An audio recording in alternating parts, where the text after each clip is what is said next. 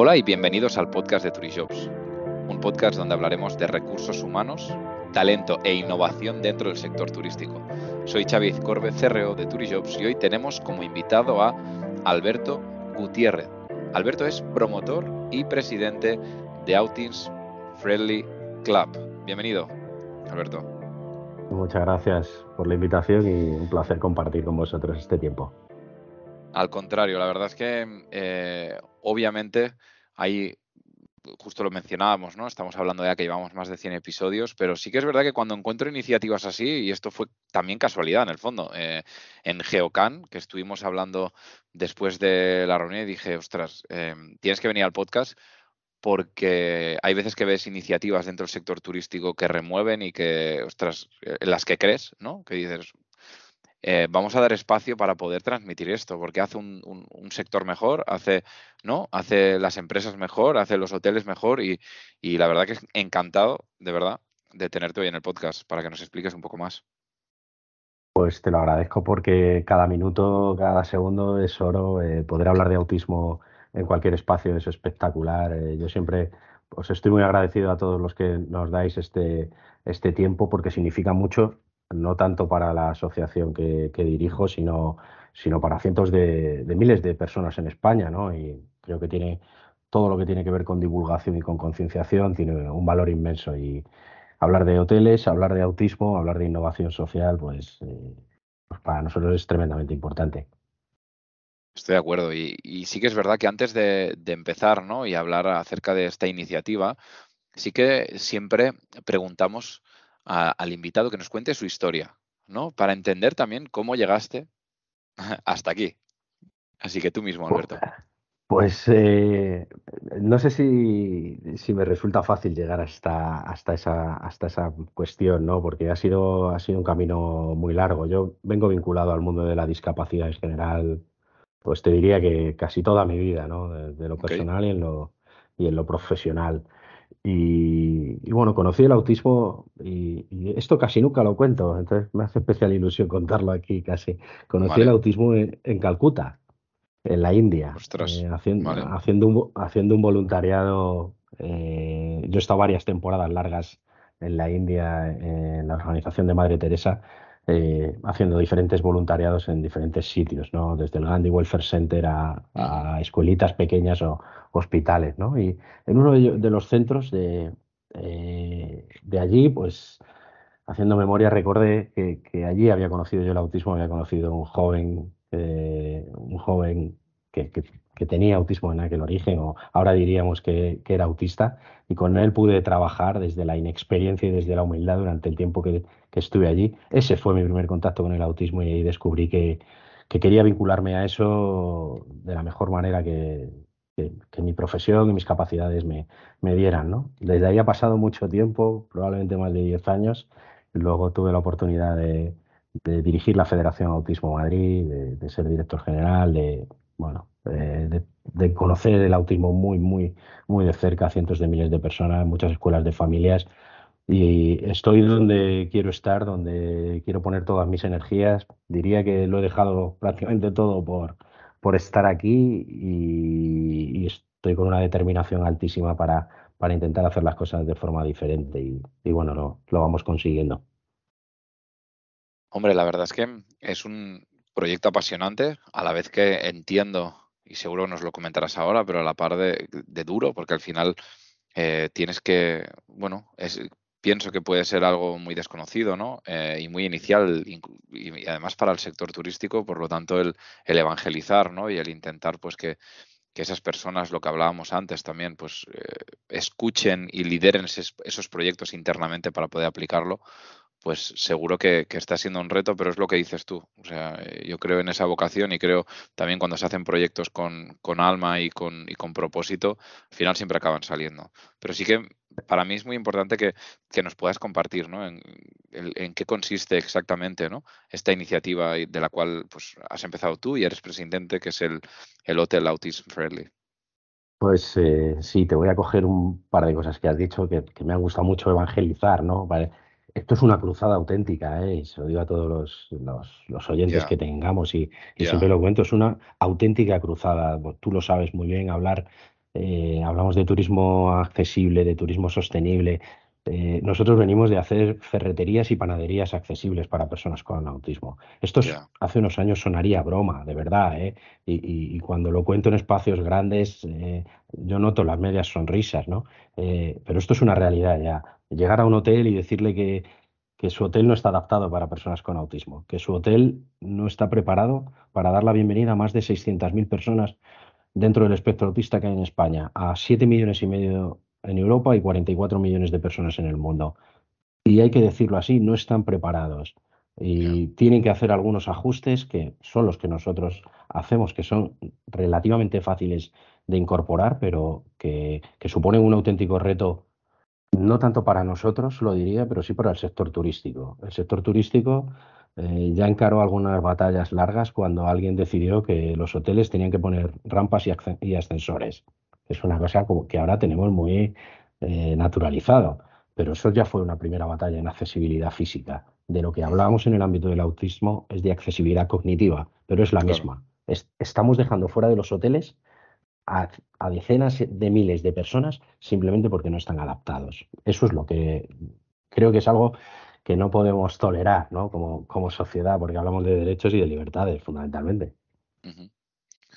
Estoy de acuerdo y además em, a mí hay algo que, me apasiona también, porque has hablado ¿no? de este primer contacto en la India, ¿verdad? Casi sin, sin conocer el autismo, eh, encontrar, encontrártelo de, de cerca y, y poder tratar desde la humildad, como bien decías, pues ese caso, ¿no? Pero sí que me gustaría el, de dónde nació esta idea del Hotel mm. Autism Friendly Club, es decir, en qué momento dices, vale, yo llevo vinculado a esto toda la vida, pero ¿en qué momento nace esta idea de sector hotelero, eh, vamos a hacer que los hoteles eh, estén bien adaptados, condicionados para, para todas estas personas?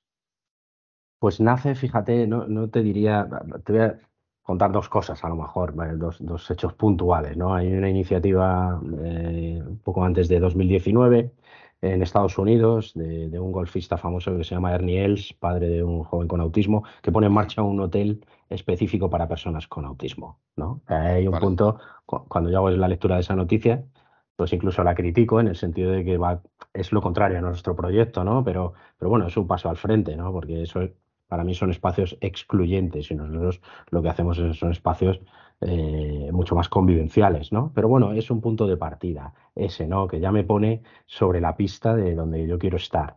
Y luego, segundo, algo no tan puntual, sino que muchas escuelas de familias donde yo acompaño a padres y madres y a jóvenes y adultos autistas, pues yo ya vengo recogiendo esa demanda. La demanda eh, es muy sencilla y viene a ser no podemos ir a los hoteles tenemos que cambiar nuestra eh, simplemente nuestra residencia de invierno por una residencia modo apartamento.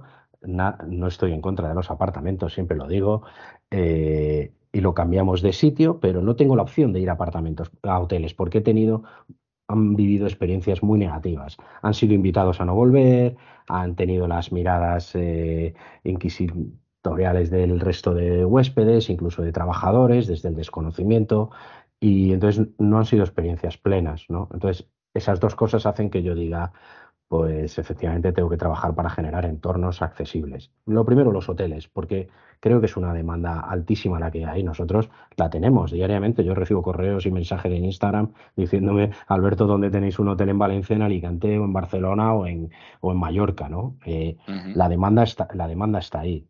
Ahí es donde nace Autis Friendly Club, primero en hoteles y luego ya, lógicamente, pues los hoteles tienen restaurante, hay hoteles con tiendas y vamos caminando hacia donde estamos ahora mismo. Claro, aquí yo creo que es fundamental esas dos cosas que has dicho y además nos puede ayudar muchísimo a entender eh, el cómo también el sector puede ayudar a, la inclusión de personas autistas, ¿no? Eh, ¿Cómo ves el futuro de todo esto?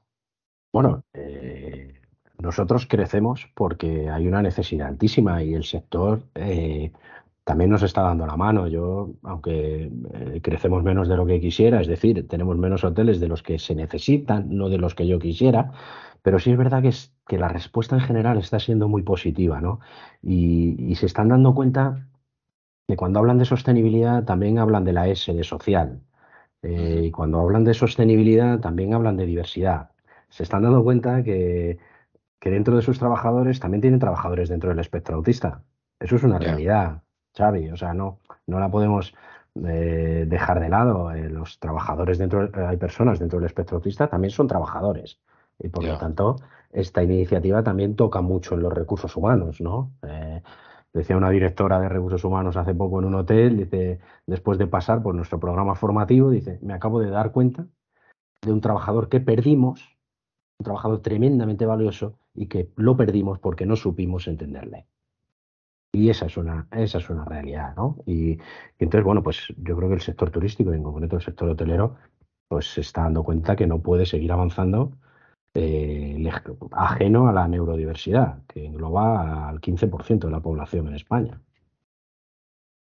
Claro, y aquí eh, todo este reto que ahora mismo estás planteando, porque claro, que una directora de recursos humanos se dé cuenta de esto, al final viene también de que obviamente una persona autista, obviamente hay una serie de grados de autismo, eh, pero hay muchas personas que están conviviendo ¿no? dentro de ese hotel, están trabajando, pueden tener un grado, un grado mínimo ¿no? de autismo, pero esa persona no tiene por qué decirlo, ¿no? No, claro, eh, para claro, nada. Porque ¿no? luego está ese estigma también, ¿no? De, ostras, no, si lo digo, quizás no me dan la oportunidad, ¿no? De también poder compartirlo y hacerlo, y hacerlo algo que sea algo normal. Sin duda, nosotros que preparamos, eh, hacemos trabajos de recursos humanos, por ejemplo, eh, no solo hacemos a tele, sino que hemos hecho empresas grandes de recursos humanos como Grupo ADECO, ¿no? Siempre lo cuento. Hemos formado a los consultores de empleo para que sepan cómo entrevistar a personas dentro del espectro autista. Eh, a, esos directores o directoras de, recursos humanos explicarle que cuando tienen un entrevistado delante, a veces esa persona no va a decir, y también lo trabajamos con personas autistas, no es tan relevante decir, hola, buenos días, soy autista y a partir de ahora usted puede entrevistarme. No, eh, es conveniente decir, eh, pero sí es conveniente decirle al entrevistador, hola, buenos días, estas son todas mis capacidades, y en estas, y en estas otras áreas tengo algunos retos o algunas dificultades que tal vez algunos compañeros no encuentren. Y voy a poner un ejemplo. Tal vez mis descansos deben ser mayores que los de los demás, digo mayores repartidos más veces durante la jornada. Tengo que parar. Hay que explicarle que, que una persona con autismo tiene una cosa que se llama hiperfoco, es decir, que se focaliza mucho en una tarea. Por lo tanto, que no es conveniente cambiarle de tarea constantemente, porque si no pierde el foco esos son algunos retos que, conviene compartir ¿no? en entrevistas de, trabajo, como el resto de trabajadores, Xavi, te diría, ¿no? Vosotros que sabéis mucho de esto también, pues eh, que, ese trabajador comparta dónde es mejor y dónde tal vez necesita alguna, alguna ayuda, ¿no? Eh, eso también lo, estamos haciendo desde, desde el proyecto. Bueno, a mí, eh, que me apasiona todo este tema y además que creo que tiene que ver también muchísimo eh, en aquellas empresas que lo incorporan con la cultura organizacional de la empresa. ¿Cómo ves al sector turístico en este tema?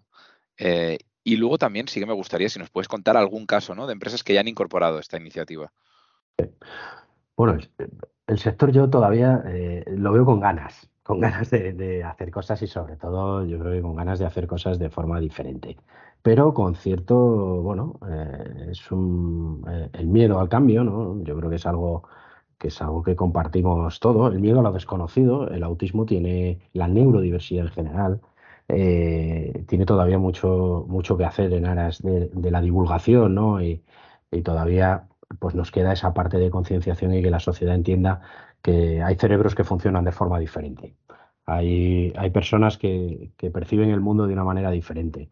Hay personas que perciben las emociones y que expresan las emociones propias de forma diferente. Pues todavía eso, ese mensaje todavía no ha calado en el sector turístico, ¿no? Nos queda ese, esa parte de pedagogía tan, que es tremendamente importante.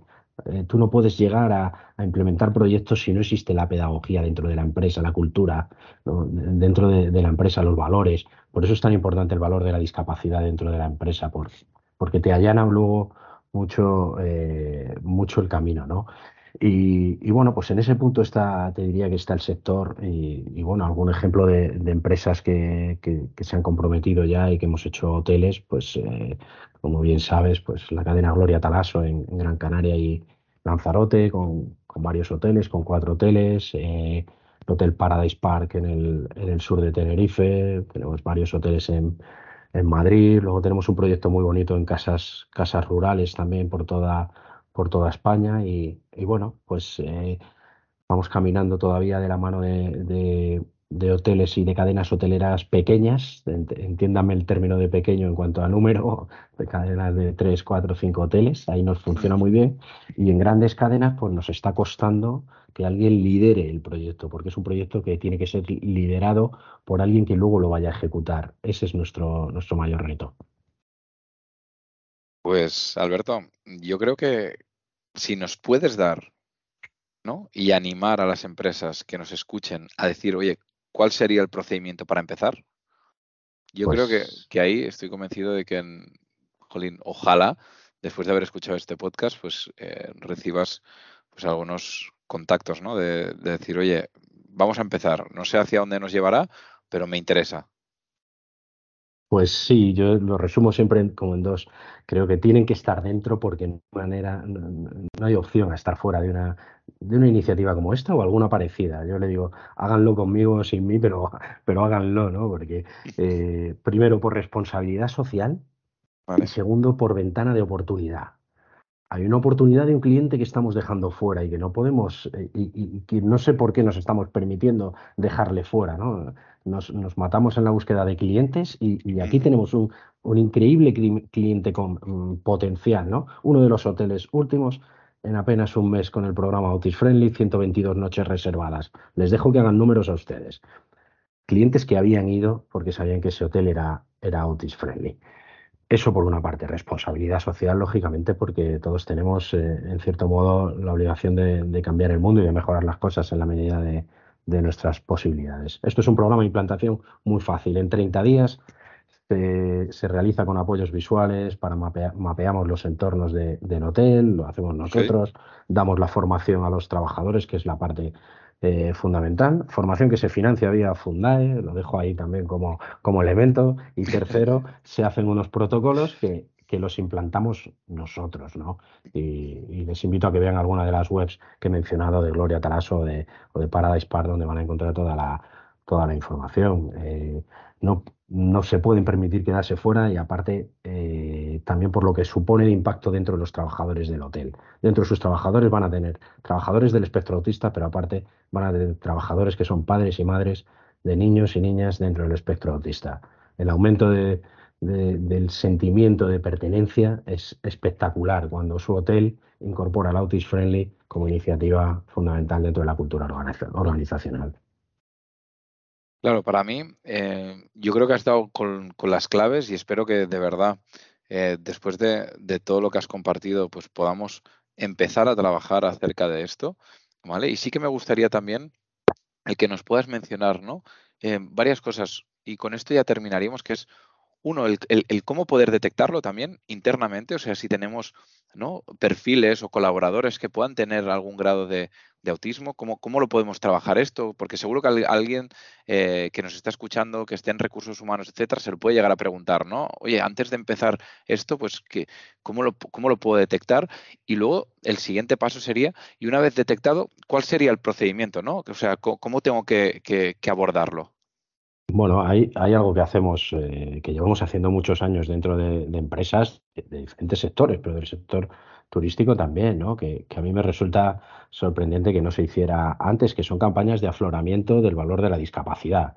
Es decir, desde recursos humanos eh, deberíamos hacer una comunicación, eh, las comunicaciones internas que hacemos sobre diferentes temáticas, pues que en algún momento incorporamos la discapacidad, incorporáramos la discapacidad como afloramiento, es decir, como un valor importante dentro de la empresa, que viene a ser aquello de si usted cree o tiene discapacidad, no dude en decírnoslo. Si usted cree que tiene un hijo o tiene un hijo dentro de algún tipo de discapacidad, compártalo con nosotros. Nos decía el director de un hotel que hemos hecho Autis hace poco, dice, yo este mes de septiembre, que sé que es un mes difícil para los padres que tienen hijos con discapacidad por la incorporación al colegio, he hablado con todos los trabajadores que yo tenía identificados para simplemente decirles, si necesitáis algo, aquí estamos. Pues eso tiene un valor espectacular. La mayoría de los trabajadores no van a necesitar nada, pero alguno sí que puede ser que necesite algún tipo de ajuste por, por cualquier tipo de, circunstancia, pero eso es incorporar el valor de, la discapacidad de la empresa. Pues hoy, Alberto, nos quedamos con este valor de incorporar eh, ¿no? la discapacidad de la empresa, de poder, de poder compartir, de poder hablar abiertamente acerca de esto. Eh, me ha parecido un podcast bestial eh, y te agradezco muchísimo que hayas participado, la verdad. Bueno, las gracias son a, ti porque para mí tiene un valor espectacular que, me hayas regalado 30 minutos, que, esto supone mucho para mucha gente. Tenemos que seguir hablando de autismo porque es la única manera de realmente de cambiar las cosas. Haremos un hotel 20 o, o 70 mil, pero lo que no podemos permitirnos es dejar de hablar de esto y no hacer pedagogía, que es donde, donde está realmente el cambio. Así es. Y a los que nos estáis escuchando, no olvidéis suscribiros al podcast de Turijobs, el primer podcast de recursos humanos del sector turístico en España y compártelo si te ha gustado. Muchísimas gracias. Nos vemos la semana que viene y recuerda, people make the difference. Detengo la grabación.